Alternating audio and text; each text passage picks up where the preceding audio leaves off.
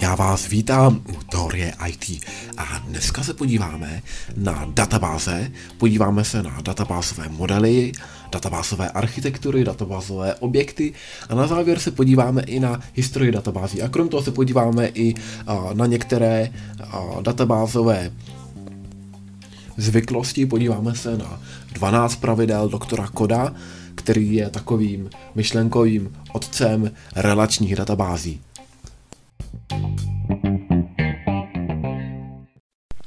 No a nyní se podíváme na vztahy mezi tabulkami. Každá relace tedy slouží k nějakému uspořádání dat a často chceme, aby ty data byly vzájemně propojena. A k tomu využíváme právě cizích klíčů a potom k vyznačení, která data spolu souvisí a většinou bývají tedy umístěná v různých databázových tabulkách. My máme v zásadě 3, respektive 4 způsoby, jakými můžeme navázat jednotlivé tabulky k sobě, jak můžeme využít funkčních závislostí. První typ je takový možná trošku vtipný, a to takový, že mezi daty není žádná spojitost. Potom samozřejmě nedefinujeme mezi nimi ani žádný vztah. Ale pokud už tedy jedno pole nebo jeden sloupec v jedné tabulce odpovídá druhému poli nebo druhému sloupci v další tabulce, pak už tedy říkáme, že odpovídá právě jeden záznam v jedné tabulce a právě druhému záznamu v druhé tabulce a naopak. Tedy měřítko 1:1, ve chvíli, kdy je poměr 1:1, tak jeden záznam na jedné straně se nějakým způsobem váže na záznam v nějaké další tabulce. Dále máme možnost poměru 1:n, kdy vlastně jeden záznam v jedné tabulce tvoří protiváhu několika záznamů v další tabulce. To znamená, když se odkážeme na jeden záznam v jedné tabulce, tak v druhé tabulce získáme více těch záznamů. Je to asi nejpoužívanější typ relace a to i z toho důvodu, že odpovídá mnoha situacím v reálném životě. No a potom zde máme MQN, nebo někdy také označovaném jako NQN. Je to v podstatě spojení dvakrát po sobě jdoucí té předešlé relace, to 1:n, tentokrát využíváme MQN, ale funguje to podobně. A funguje to tak, že tedy vezmeme několik záznamů n, ty všechny odkážeme do nějakého jednoho záznamu, do jedné buňky. Někdy tomu říkáme takzvaná vazební tabulka. Tak odvážeme z jisté tabulky n záznamů a dopravíme je do té vazební tabulky a z té jedné tabulky, to už tedy známe, několik záznamů do jedné, a z té jedné vazební tabulky se to opět dostává do více záznamů. Je zase odkaz na nějaké další záznamy a to je těch m záznamů. Takže když bychom se tak na toho nepodívali do hloubky, neviděli bychom tady tu vazební tabulku, tak bychom si vlastně mysleli, že n záznamů přímo odpovídá m jiným záznamům. Když to řeknu trochu určitěji, tak například 5 záznamů v jedné tabulce odpovídá 8 záznamům v druhé tabulce. Nyní se podíváme na databázový systém, neboli systém řízení báze dat. Systém řízení báze dat využívá v praxi především 5 hlavních operací. Create, ten slouží k vytváření databáze. Příkaz insert zase k vložení dat, příkaz update k aktualizování dat, delete, ano, k rušení dat a příkaz select nám umožňuje vybrat z báze určitá data. těch programů, které se řadí do systému řízení báze dat, je opravdu hodně. Já jmenuji pouze některé. Microsoft Access, to je tedy opravdu relační databáze, podobně Oracle, MySQL, také relační databáze. Máme ale i některé, které nejsou relační, třeba MongoDB, to je dokumentově orientovaná databáze. A opravdu těch databází je velká řada, více druhů tedy, nejsou pouze relační. Já jmenuji i další databáze, například SharkDB, PostgreSQL. Pokud například uvažujete o tom, že byste si vytvořili stránku, která by měla za serverový jazyk Node.js místo klasického PHP, a hledáte některý hosting, který můžete zkusit i zadarmo, a pak možná uvažujete o Heroku a tam právě si můžete stáhnout ty databáze SharkDB nebo PostgreSQL, kde tam mám to nabídnout zadarmo. No a my se tímto dostáváme k jednotlivým databázovým modelům. Ty databázové modely jsou tři a my teď uvidíme, že nejsou pouze tedy ty relační databáze, ale jsou i další databáze, které fungují trochu jiným způsobem. Já to vezmu historicky, úplně první byl hierarchický model dat. V hierarchickém modelu dat jsme měli tedy stromovou strukturu, kde byl jeden záznam a ten se dělil na, nebo jedno pole, a to tedy se dále větvilo na dvě další, která na něm byla závislá, a ty dvě další nebo tři další se dále větvila, a takto se to větvilo podobně jako strom. Vlastně ty větve se více a více větví, nebo podobně, to můžeme vidět někdy i u kořenů. Prostě dochází k jednotlivému větvení a ty jednotlivé odnože se dále a dále větví. Tato stromová struktura vznikla úplně první, využívá tedy vztahu rodič-potomek, kdy jedna ta buňka dále se větví na více menších, více potomků.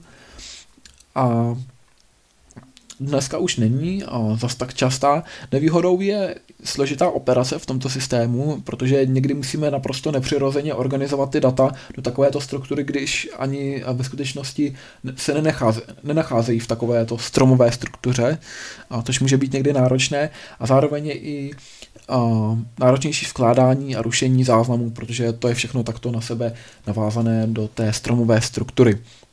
Dále máme síťový model, což je trošku vylepšený hierarchický model. Doplňujeme zde navíc takzvané sety, což jsou mnohonásobné vztahy.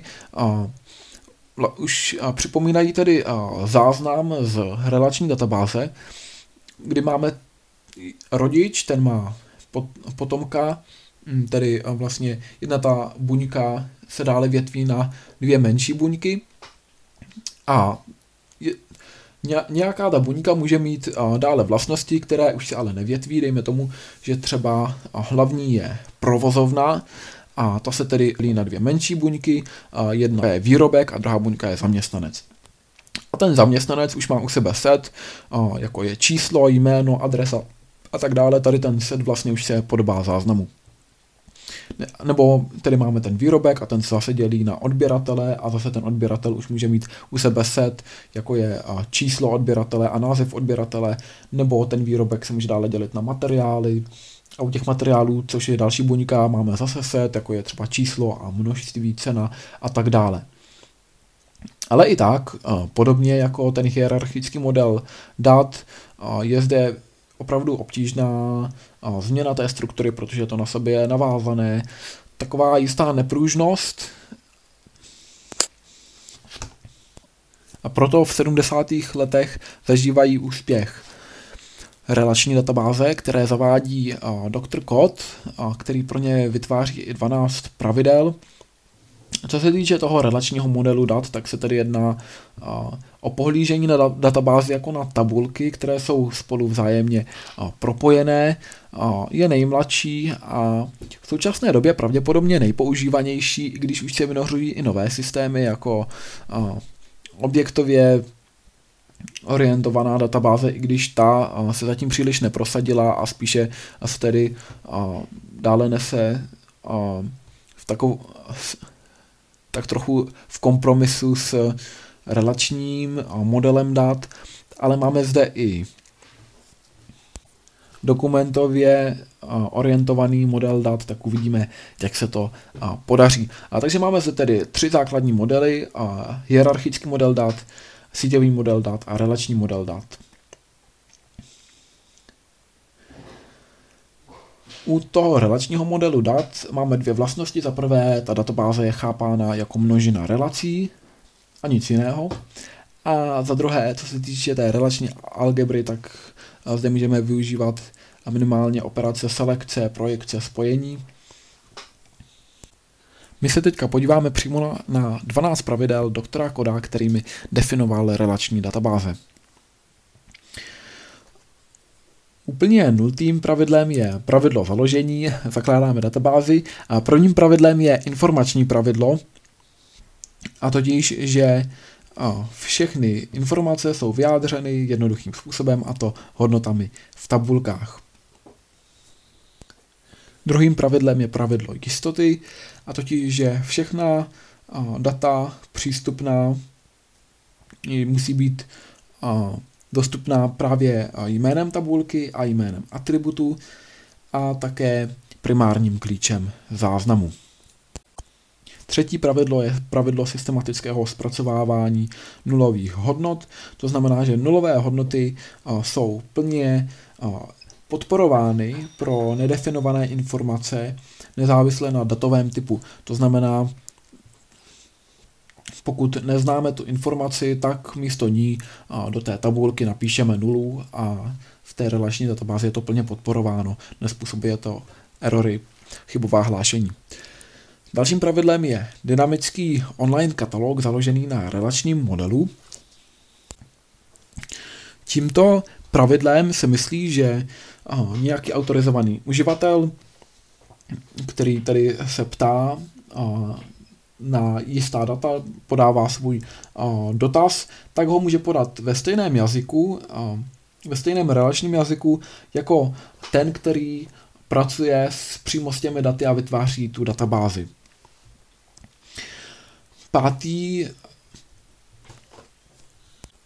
bod od doktora Codda je obsáhlý datový podjazyk, což znamená, že ten jazyk, který pro ty databáze je, může být komplikovaný, a proto existují určité skupiny, které se nazývají podjazyky, anglicky sublanguage, které se můžou hodit pouze určitým skupinám uživatelů, a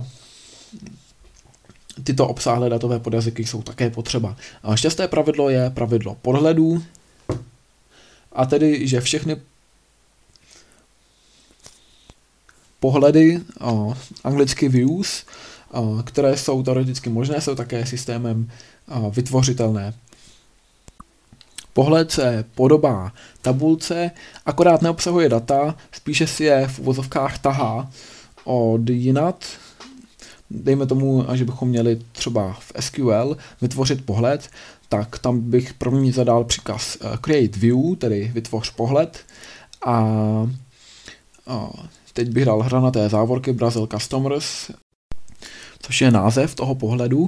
Dále bych pokračoval v příkazu slovíčkem S a select, customer name a contact name, což jsou názvy atributů, from customers, což je tedy ta tabulka těch zákazníků, v které jsou ty atributy customer name a contact name. A dále bych pokračoval slovíčkem where, country, což je další z těch atributů, se rovná Brazil.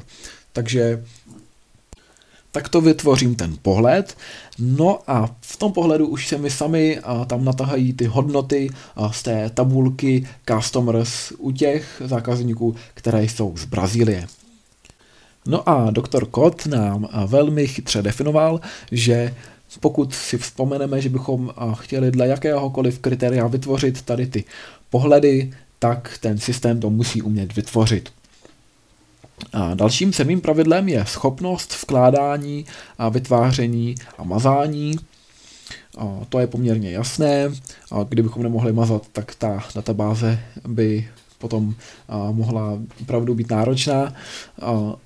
Osmý záznam je, že fyzická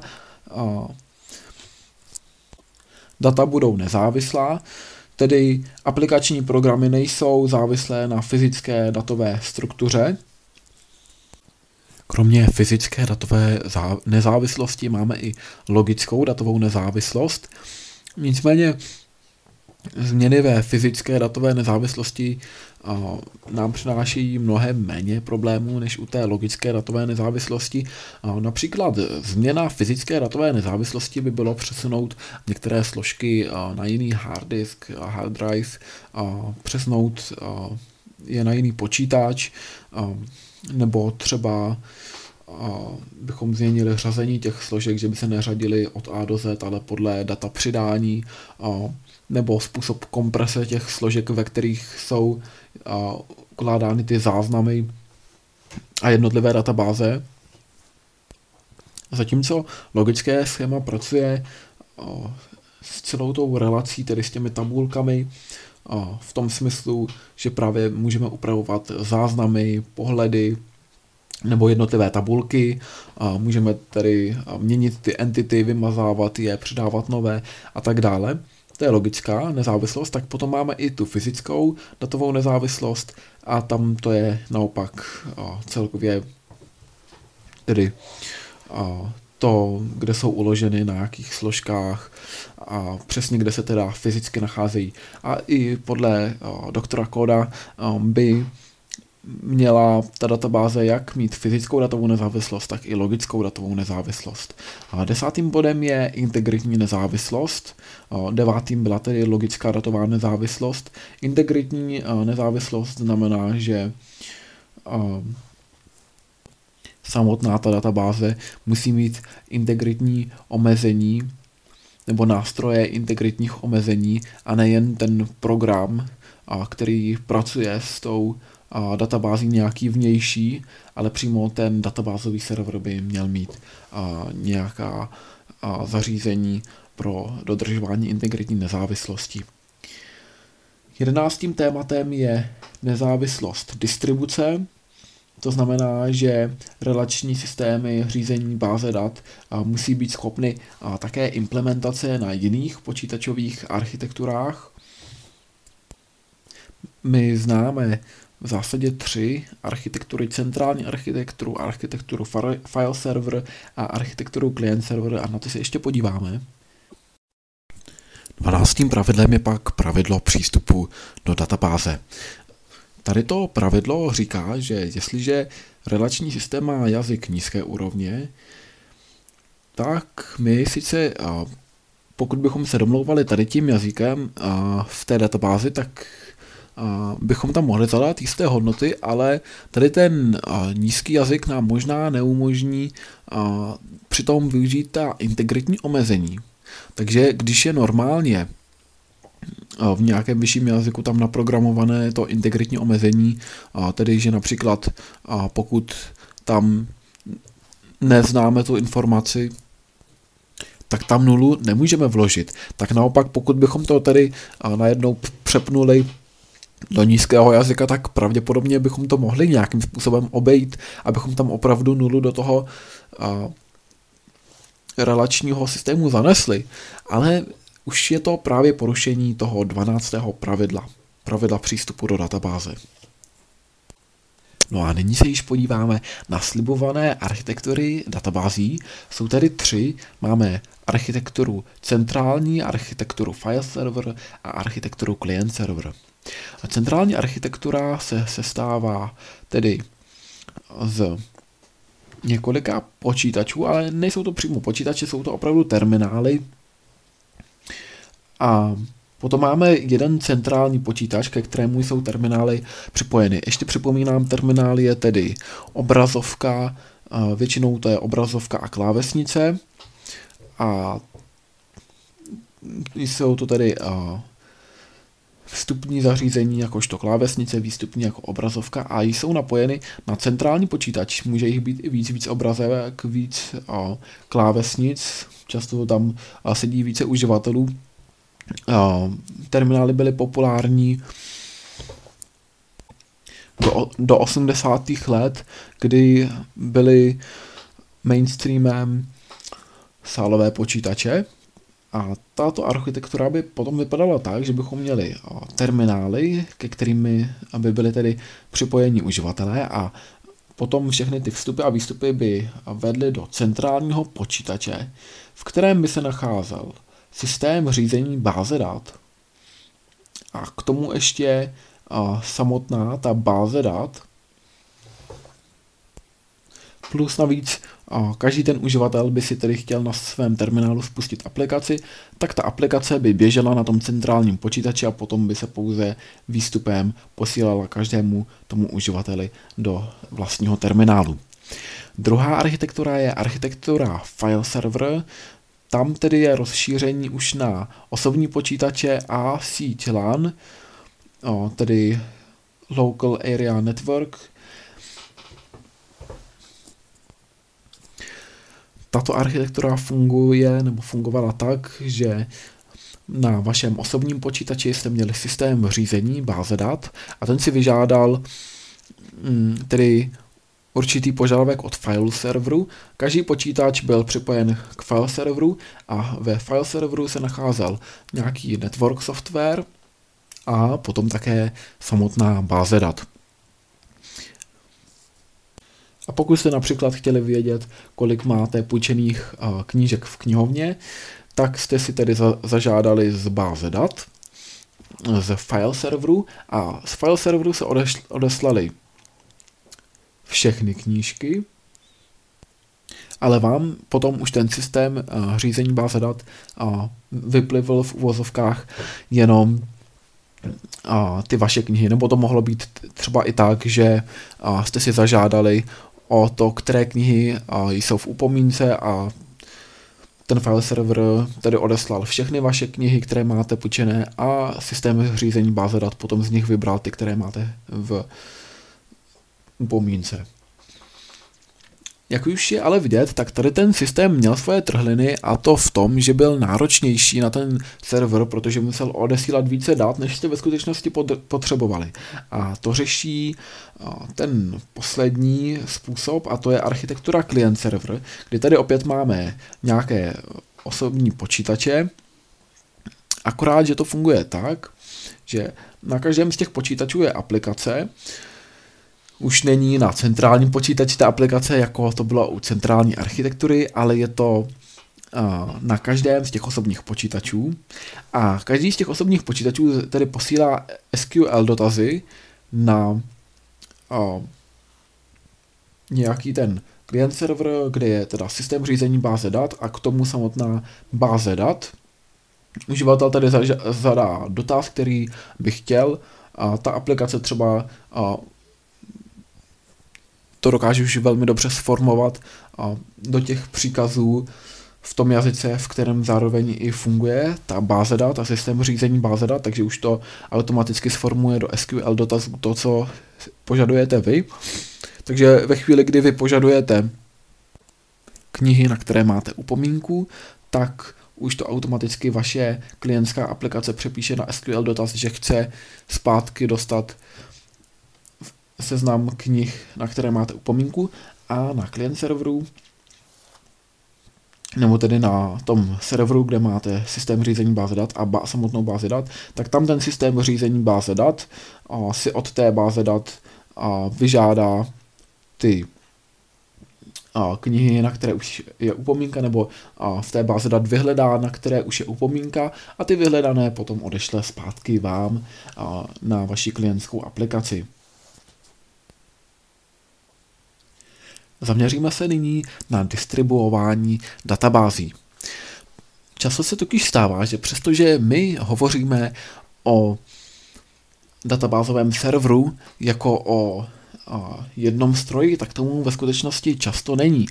Často ta databáze je rozprostřená mezi několik jednotlivých zařízení a dohromady tedy potom dávají nějaký souvislý výstup, takže ten uživatel ani nepozná, že ve skutečnosti musí se rozhodovat mezi několika zařízeními, z kterých dostává ty data.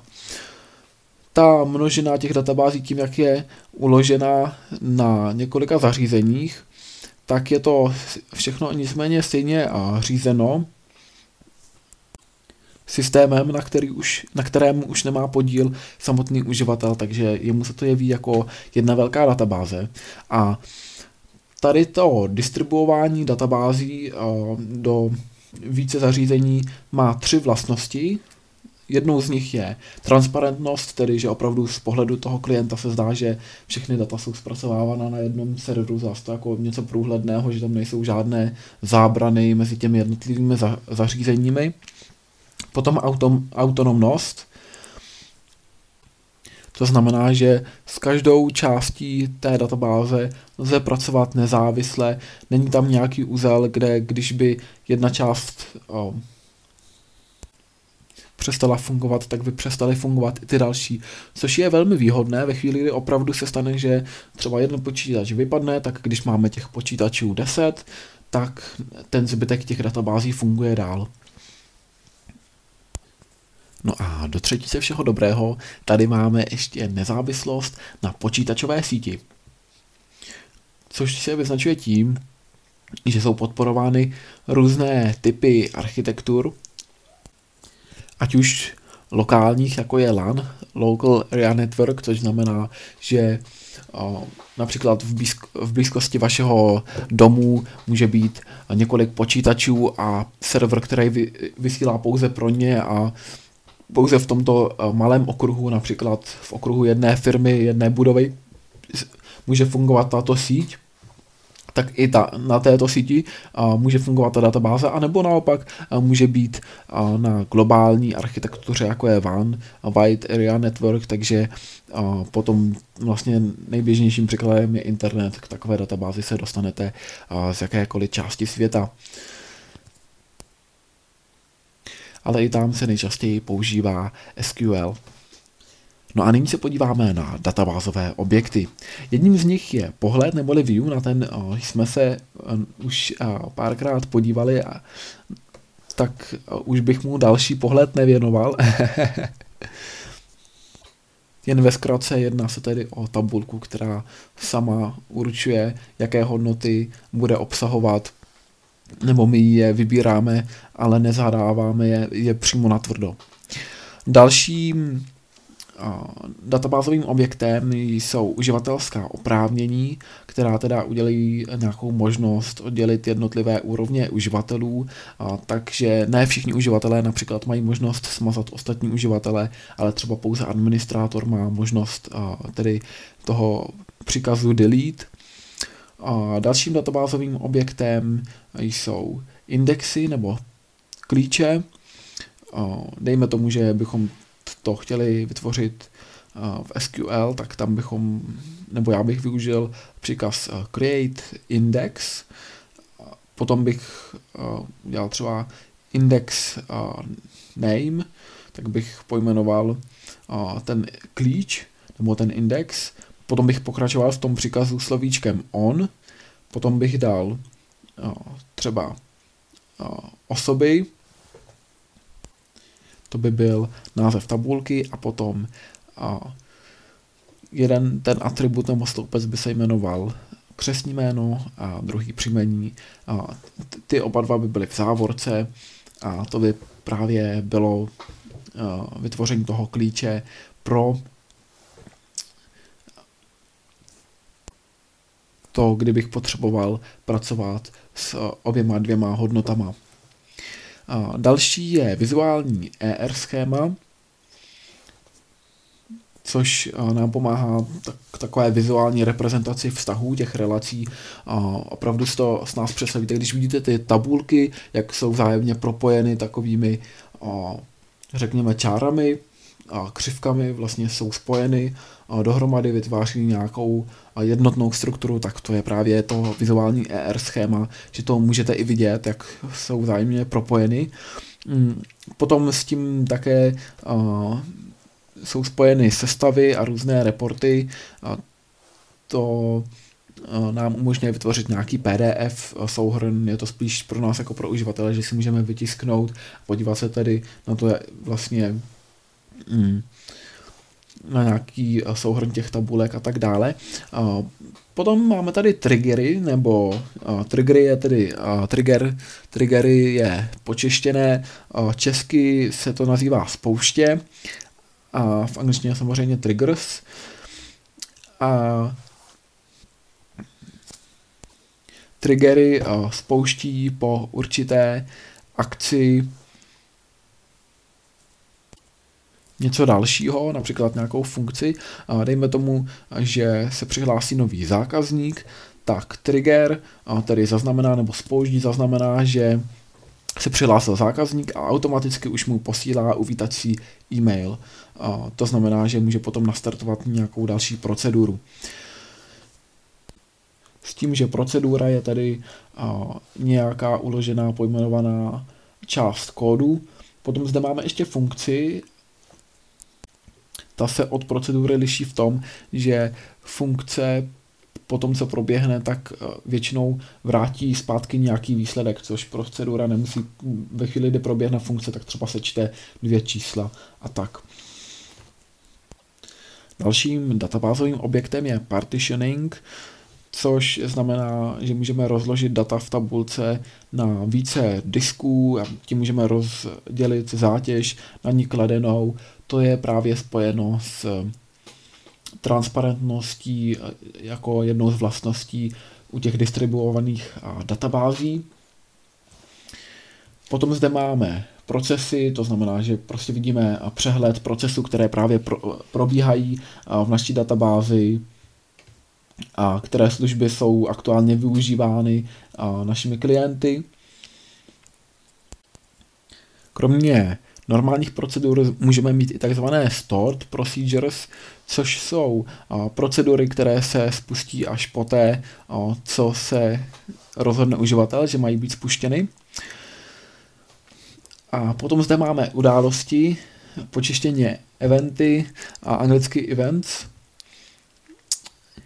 A ty jsou velmi podobné jako triggery, taky se spouští, nicméně se nespouští na základě nějaké události, ale sami se spouští v předem stanovený čas a mohou být buď jednorázové, nebo se mohou v ten pravidelný čas spouštět pravidelně. A dále zde máme formuláře, to také mají některé systémy řízení báze dat, například to má Microsoft Access a formuláře vytváří takové uživatelsky příjemnější prostředí, že ten uživatel už rovnou to může zadat do toho formuláře, který vytvořil přímo ten systém řízení báze dat, takže to vypadá pro něj trochu příjemněji. No a samozřejmě nesmíme zapomenout na tabulky, což jsou u relačních databází asi nejčastější databázové objekty. A všechny tyto databázové objekty mají společné to, že to jsou tedy entity, které jistým způsobem zachycují ty data, jistým způsobem s nimi pracují a některé je i zobrazují tomu uživateli. Teď bych se podíval na historii databází jako na poslední kapitolu.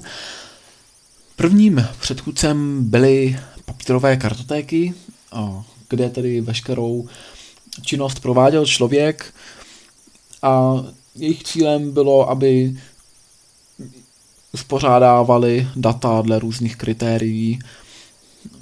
V podstatě se tam zatříďovali do různých tehdy papírových složek.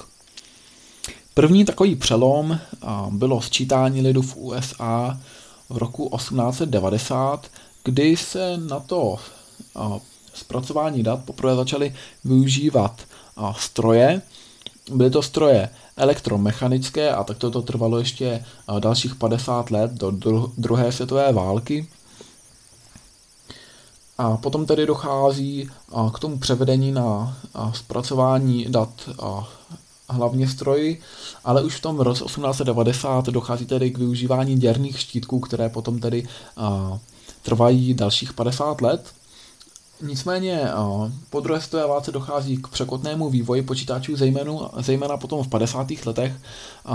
Připomeňme si jenom, že v roce 1944